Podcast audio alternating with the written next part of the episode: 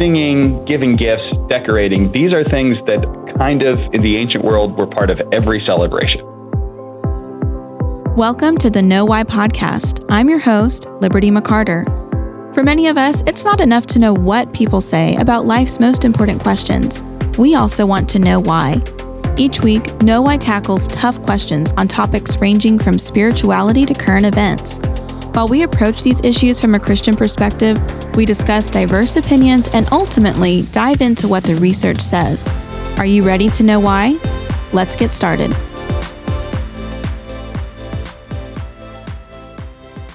Welcome to the Know Why podcast. Christmas is just around the corner, and whether you are a Christian or not, chances are you've heard that this holiday has pagan roots.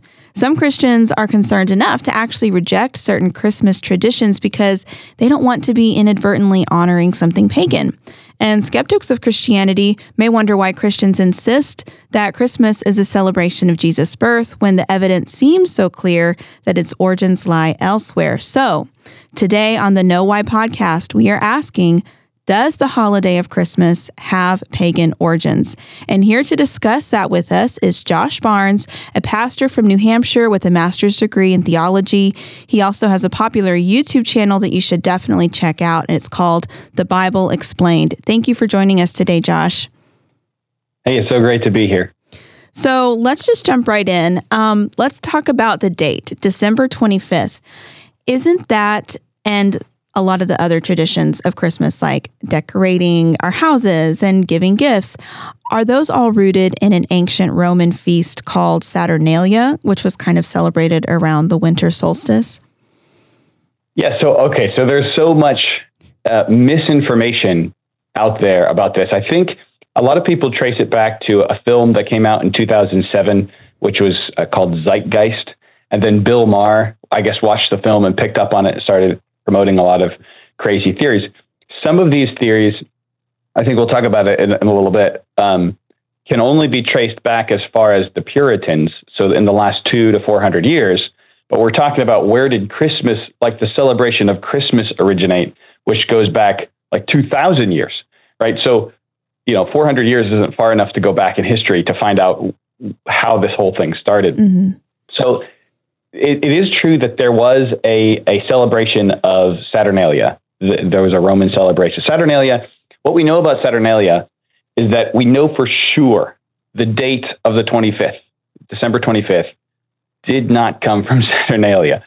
Saturnalia was celebrated on December 17th. People just start, pass around, we got the 25th date from Saturnalia, but they don't really have any reason. There's no historical documentation for that at all. All the historians will tell you, every scholar you talk to will say, no, it was on the 17th. And later on, the Romans did extend it. So they loved the celebration so much that they extended it from the 17th, and they celebrated it for a whole 7 days. And so they went from the 17th all the way to the 23rd. But it definitely wasn't the 25th. Even in the extended days, it is stopped on the 23rd. So you don't have a connection with the date, except that they're close to the same date. But that doesn't really mean anything. So there's a Christmas celebration near a pagan celebration that doesn't to me tell me that it came from Saturnalia. Mm. So if you then look at some of the other things, like what was Saturnalia? What was going on? Well, there was singing in Saturnalia. Right. Although their singing was very different from our singing at Christmas, they would go down the street singing naked in public. Which most Christmas carolers don't do that. Yeah, if you're doing that, please stop. They did give gifts in Saturnalia, but Saturnalia was like, have you ever seen the Disney movie, the Hunchback of Notre Dame? Mm-hmm, yeah. So in that, there's the Feast of Fools. Mm-hmm. This is actually something that, if I'm not mistaken, was like the 1200s AD in southern France. They did adopt some of the Saturnalia practices in the Feast of Fools, where it was the topsy-turvy day. Everything was upside down. That was what Saturnalia was. It was a role reversal day. So when they gave gifts, if they were actually friends, they would give gag gifts, like cheap gifts that you wouldn't want. They would give like a carrot or a half-burnt candle or something like that. They were doing the opposite of what we do at Christmas. So it's not the same at all. They did decorate, but these are things like singing, giving gifts, decorating. These are things that kind of in the ancient world were part of every celebration. So the fact that they're part of Christmas and other celebrations of other things is just not evidential. It doesn't mean that we adopted practices from one thing. I mean, even in the Bible, you've got celebrations like the Feast of Tabernacles, where they would decorate. They would actually pitch tents and live in tents for the day. They would, during the Feast of Tabernacles, they would light a bunch of candles, and they would, all this stuff is very normal for any kind of celebration in the ancient world. It's not like this is uniquely has anything unique to Saturnalia and Christmas. So the dates are different. The only similarities in the celebration aren't really similarities when you look at the details, and they're the same types of things that are in every celebration of anything. Right. If it's pagan to sing, then why was it that the Bible says that the angels were singing from the foundation of the world? It just doesn't make a whole lot of sense. Yeah, such a good point. Those things are kind of just, what we do as humans, right? Decorate, give gifts, sing, you celebrate. So the fact that, like you said, there happened to be another feast around the time that we celebrate Christmas where people were doing those things, it doesn't mean that what we do at Christmas came from those things. So that's such a good point. Right. But we do know that, ancient Rome had a Christian emperor, Constantine, and so he really tried to Christianize the Roman Empire. So there has been the argument made that he kind of adopted some of the traditions and celebrations that were going on and then just tried to slap a Christian meaning on it and say, okay, well, this is Christmas now. Is that true? So there are a lot of myths about Constantine, right? So many conspiracy theories start with Constantine did, But if you look at if you're looking through historical documentation, you have a claim and then you try to look for the source. And if the source is just another person writing another book, 100 years ago, that's not really helpful. You really want to find the source. Where did they get this from? How are they deriving this? Constantine, we know that he presided over the Council of Nicaea, but he didn't seem to have any input in the Council of Nicaea.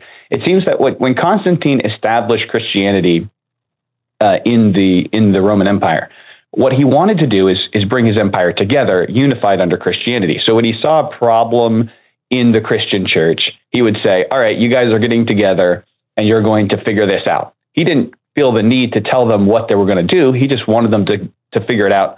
So that way there wasn't a contention in his empire. So he wasn't so concerned with the results. He just wanted to make sure that they were meeting about these things. So because he presided over the Council of Nicaea does not mean that he established the Christian celebrations or anything like that. And this to demonstrate this, I'll have to get a little into the weeds. But I think, first of all, if we remember what Saturnalia is, like the main tenets of Saturnalia are role reversal. It involved human sacrifice. It involved role reversal between slaves and masters, but then the masters would usually punish their slaves for it the next day. It was drunkenness, rape and sexual immorality, singing naked in the streets. That's what Saturnalia was known as. None of that stuff is what Christmas is known as. So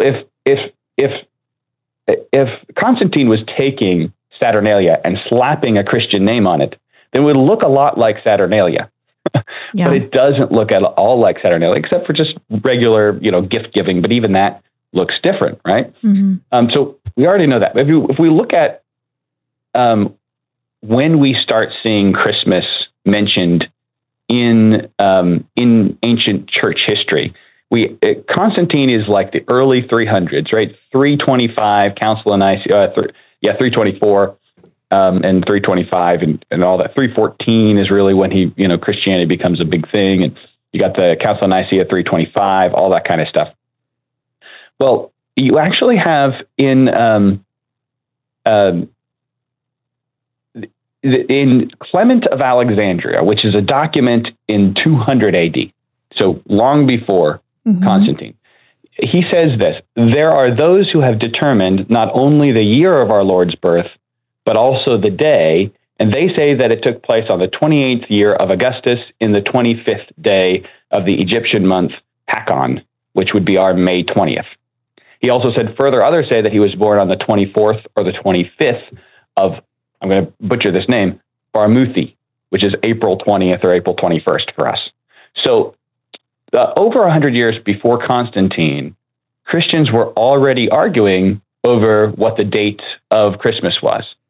And Clement also wrote that there was a group in Alexandria called the Basilidians who celebrated the Epiphany and probably the Nativity with it on the 15th or the 11th of a month called Tybi, which to us would be the 10th or the 6th of January. Mm-hmm. Now, that's really important because Clement gives us the first evidence over 100 years before Constantine that Christians were celebrating Christmas on the 6th of January. Now, the 6th of January, to this day, there are sects of Christians who still celebrate Christmas on the 6th of January instead of December 25th. Mm-hmm.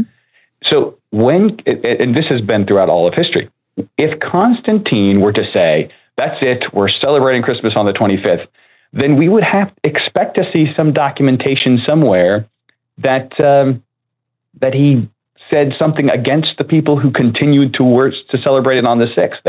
It was a continual argument between the church, and Constantine never weighed in on it. We don't see any documentation that Constantine set the date for Christmas or had anything to do with it at all. Oh, that's so interesting. And about the date, you know, and this is something that I've, you know, kind of heard too growing up in the church of like, well, we don't know exactly what date Jesus was born, but as you said, it's something that Christians have been arguing about for a long time. So does it really matter what date Jesus was born on for us to celebrate Christmas? And why is this such a debate? Okay, so if I can, I feel like I should say something about when the 25th was chosen. And I feel like I didn't mention that just a moment ago. Go ahead. So if you look at some of the ancient documents, the earliest document we have of Christians celebrating Christmas on the 25th, right? Clement of Alexandria, 200 AD is the first time we have them debating over when it's celebrated. But the first time we have them celebrating it on the 25th of December is from a document called the Chronograph of 354, which is actually a record from 336 AD. So right after the Council of Nicaea, you know, about 11 years later. And this is a really important document because a much more I don't know if I want to say more possible. It's at least possible. It's really impossible that Saturnalia was turned into Christmas. I don't know any scholars who think that I've read. I'm not a scholar. Any of them that I've read. But it's at least possible that this other Roman celebration called Natalis Solis Invicti could have been adopted into Christianity. The reason was because Natalis Solis Invicti was a celebration that was actually on December 25th. The problem is, Natalis Solis Invicti, we don't see it ever being celebrated in any ancient documents until the exact same calendar from 336 AD, the Chronograph of 354, the Philocalus calendar. That's the same calendar where we see Natalis Solis Invicti first show up in history and Christmas on December 25th first show up in history. Mm-hmm. So Christmas was already celebrated before that. And then at some point right around that time, it started being celebrated on the 25th when it became very popular in the empire. So there's no reason to think that Christians would have copied Natalis Solis Invicti. It's much more likely that this little minor cult that's now the outcasts of the empire would copy the Christian celebration, and that's what most scholars believe happened. So the first time we have Christmas on the 25th is in 336, and we have the only other celebration that was also on the 25th that was pagan also shows up at the same time and was probably, almost definitely, a copy of Christmas, not vice versa. That is, and so then I can get to your question. Yeah, so I'm so glad you mentioned that, because that's just so interesting, you know, to have that record. And by the way, if this is interesting to you and you want to dive deeper into this and be like, okay, you know, where did he get that from? I want to go back and read these. We always have links posted at knowwhypodcast.com. And Josh has graciously provided us with some of the sources that he's looked at. So we will be posting those links. That way you can continue to dig and do your own research. But yeah, so we've talked about kind of busted the myth that Christmas was just kind of a Christian version or copy of Saturnalia. We busted the myth about Constantine starting Christmas essentially on the same day that other pagan holidays had already been going. And we've talked about how the other holiday in ancient Rome that happened on December 25th, Natalis Solis Invicti, was actually more likely a copy of the Christian celebration of Christmas on December 25th. But how did we get to the December 25th date? And then does it even really matter whether that's the actual date that Jesus was born? Yeah, so the answer to the second question is really no. I suppose it could matter if you are celebrating it on a certain date because you personally want to adopt pagan traditions and use them and use. I don't even know. Like, I don't even know if that would be wrong. Is it terribly wrong to take something that pagans enjoy and say, I'm taking that and I'm going to Christianize it and use it? I don't know that would be necessarily be wrong anyway, but if it's wrong, then that would be the only thing that's wrong. It wouldn't be wrong for you to celebrate Christmas on the wrong day. Mm-hmm. A lot of people debate over when Jesus was born, and there's some arguments for December 25th. There's some arguments for January 6th. Probably the reason that the early Christians chose December 25th is because it is 9 months after the Passover. And there was a belief in ancient Judaism that a prophet would be conceived on the same day that he died. So since Jesus died at Passover, they probably guessed, well, let's just count 9 months from Passover and say that he was conceived on the same day that he died, and that would give you December 25th. Probably their reasoning. Interesting. So you can celebrate Christmas. Well, as I was told growing up, it's always Christmas in our hearts, right? We should always be celebrating Jesus' birth and the fact that he came to the earth, and we're going to be talking more about the person of Jesus specifically soon. But yes, the day that you celebrate, it's interesting to debate from a historical standpoint of when we think Jesus may have been born exactly, but it doesn't really matter that much. But let's talk about some of the specific Christmas traditions. For instance, a Christmas tree. This is one that I've heard a lot. I've even known people who don't have Christmas trees in their houses and everything, because it is believed that our tradition of having Christmas trees is rooted in an ancient cult, and I'm not sure if I'm saying this right, of Asherah. And then there's actually even some Bible verses that seem to reference what we do to Christmas trees in the book of Jeremiah. So do you want to tackle that one? Yeah, so I'm the worst person to ask about pronunciation. I I don't even try. When I get to the names in the Bible, I just say, I'm sure no matter how good I pronounce this, I'm still going to do it wrong. So, but that's how I pronounce it, is Asherah. So there was a Roman cult of Asherah. It actually goes way back, but it was still in the Roman Empire. Basically, there's this claim that they put trees in their home as a decoration to celebrate Asherah. The problem is that is almost definitely false, and it's certainly there's no evidence for it.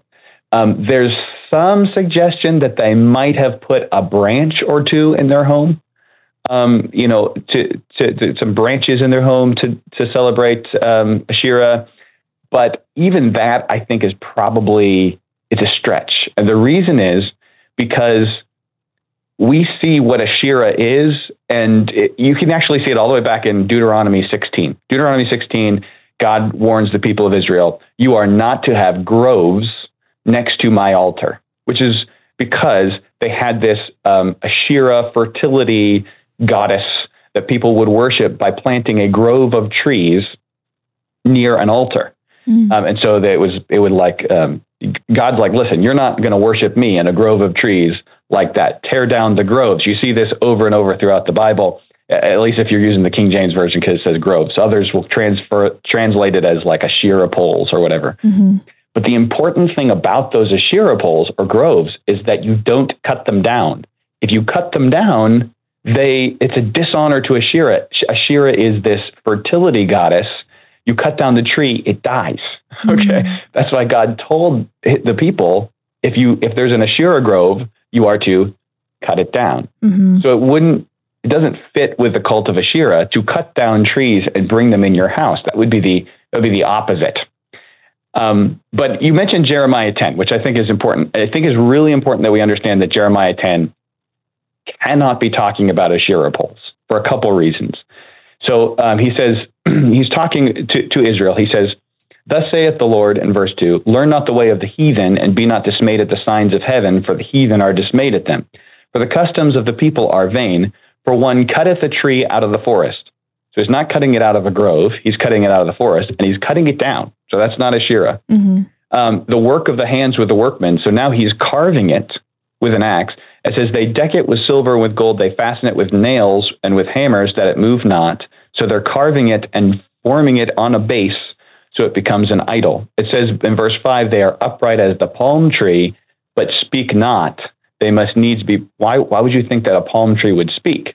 Well, right. It's because you carved it into the shape of, into a human shape, and are worshiping it as an idol. So not only is that not about Christmas trees, it's not even about Asherah trees. Hmm. And I think people probably get hung up on, cutting down a tree and decorating it with silver and gold, and they're thinking of, the song and the Rudolph movie, Silver and Gold, and everything. But I love the way you break that down. Nobody is looking at their Christmas tree and expecting it to talk, which I think is a point you've made in the YouTube video that I watched. And so when you really look at it more specifically, it does make a lot more sense that God would be talking about cutting down a tree and carving it into an idol. Mm-hmm. Yeah.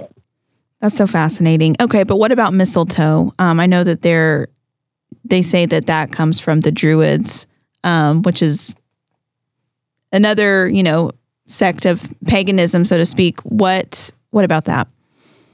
So that's a great question. And as far as traditions that we can do away with, mistletoe is on the top of my list. I'm not a big mistletoe fan. I'll kiss my wife when I want to kiss my wife, and I'll do it often, but I don't need you to tell me to do it because I'm standing under mistletoe. Right. But anyway, so I'm not a big fan of the mistletoe myth anyway. And if you follow, pagan traditions about mistletoe, there are a lot of pagan traditions, including the Druids, if my sources are correct, that do talk about it being some sort of fertility symbol and that kind of stuff. You can trace it back. It's mostly Germanic and Druid and that kind of thing, tribes. But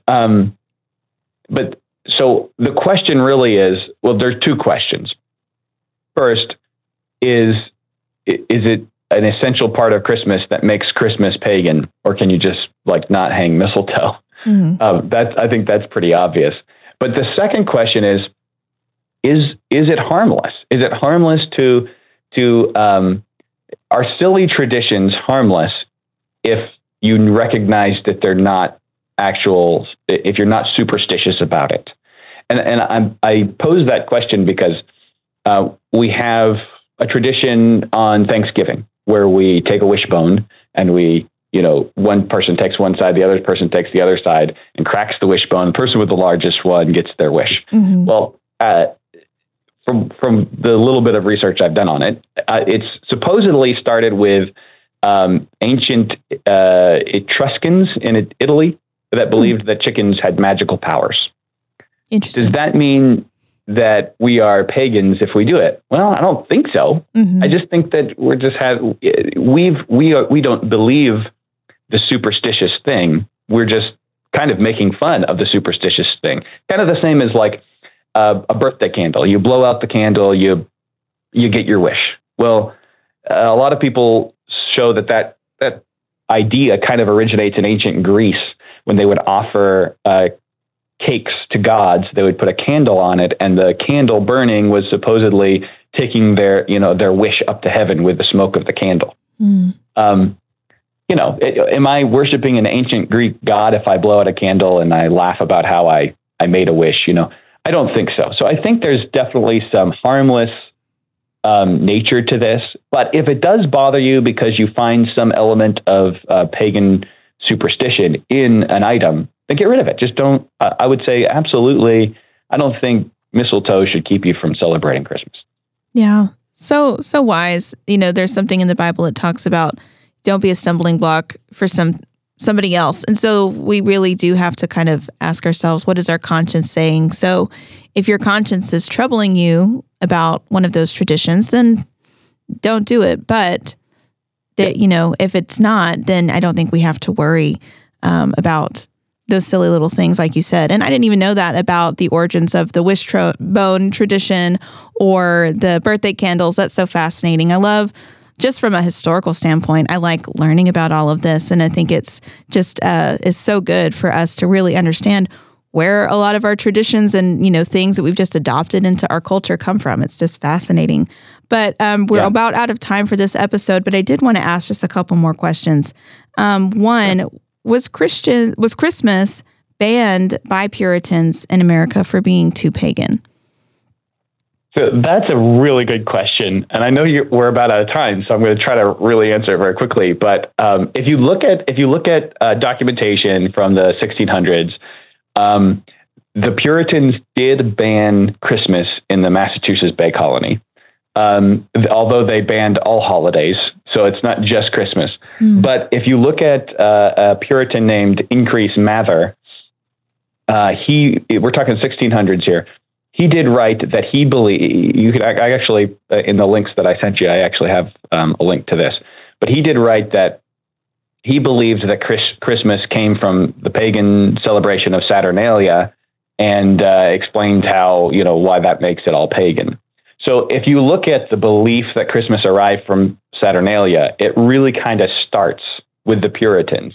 It doesn't go further back than that. Nobody was saying this in the 300s when Christmas was originally started being celebrated on the 25th. Nobody was saying it in the 400s, the 500s, not until 1,400 years later, 1,400 years after the first celebration of Christmas in 200 AD that we see, in the 1600s, do we finally see a claim of Saturnalia being the source. But I think Increase Mather just was not able to access the historical documents that we have today. He didn't realize that he was incorrect. Mm, yeah. So interesting. And also just, I would point out as well, if you are holding Christians today to the standards of the Puritans, which is just one group of Christians over, millennia of people who have, served the Lord, then that's not really fair, because there's a lot of things the Puritans did that most Christians today wouldn't necessarily condone or don't operate their lives accordingly. So it's interesting that they banned it, but like you said, probably didn't have all the information, and we don't really copy everything the Puritans do anyway. Thank the Lord for that. Yes, absolutely. And finally, if Christians are concerned that they shouldn't celebrate Christmas because there's no mention of that in the Bible, what would be your response? Okay, so that's a great question. So I'm going to bring in a couple scripture. I'm going to read two verses for you. First is Romans 14:6. Paul is writing to people who are in disagreement about several different things that he considers to be minor issues. One is eating meat because it's been sacrificed to an idol, but now it's the cheap meat in the market. Another one is what days you recognize as special days. And in Romans 14:6, he says, "He that regardeth the day, regardeth it unto the Lord, and he that regardeth not the day to the Lord, he doth not regard it." So he's saying, guys, whatever you choose to do here, do it for God, and don't worry about what someone else chooses, because as long as they're doing it for the Lord, this is not a crucial issue. Colossians 2 says this, "Let no man therefore judge you in meat or in drink or in respect of any holiday or of the new moon or of the Sabbath days." It says, if you want to respect it, go ahead. If you don't worry about it. Don't be judging each other on that stuff. It's silliness. So with that in mind, I would say we do have reason to celebrate Christmas. The Bible makes a big deal about the birth of Christ. Shepherds celebrated it. Wise men celebrated it. Angels announced it. It's mentioned in 3 of the 4 Gospels. So there's something there that's worthy of celebration if you choose to celebrate it. We don't have regular yearly people celebrating it on a yearly basis, like I said, until the 200s AD. But it's also not wrong to celebrate a holiday that's not in the Bible. And I'll give proof for this. In John 10, Jesus went to the Feast of Dedication at Jerusalem. Now, the Feast of Dedication was not a feast that was in the Old Testament scriptures. It shows up in between the Old Testament and New Testament. It is what we call today the Feast of the Days of Hanukkah. Jesus goes and celebrates Hanukkah in John 10, even though it's not in the Old Testament, it's not a holiday prescribed by God, because I think the implication is obvious. If you want to celebrate extra biblical holidays, go for it. There's no prohibition on that. I love that. So interesting too. And it's something that I think myself included, a lot of people have never even really picked up on from Jesus' celebration of the Feast of Dedication. So this has all been such great information. Thank you so much for sharing your knowledge with us, Josh. And for listeners, be sure to tune in next week, because we're actually going to do part 2 of our Christmas series. I guess you could call it busting some Christmas myths or learning more about it. And in the next interview that we do with Josh, we're going to be focusing specifically on Jesus and why his birth matters. So thanks again, Josh, for joining us. And if you want to dive deeper into anything we've discussed today, don't forget you can find links at nowhypodcast.com.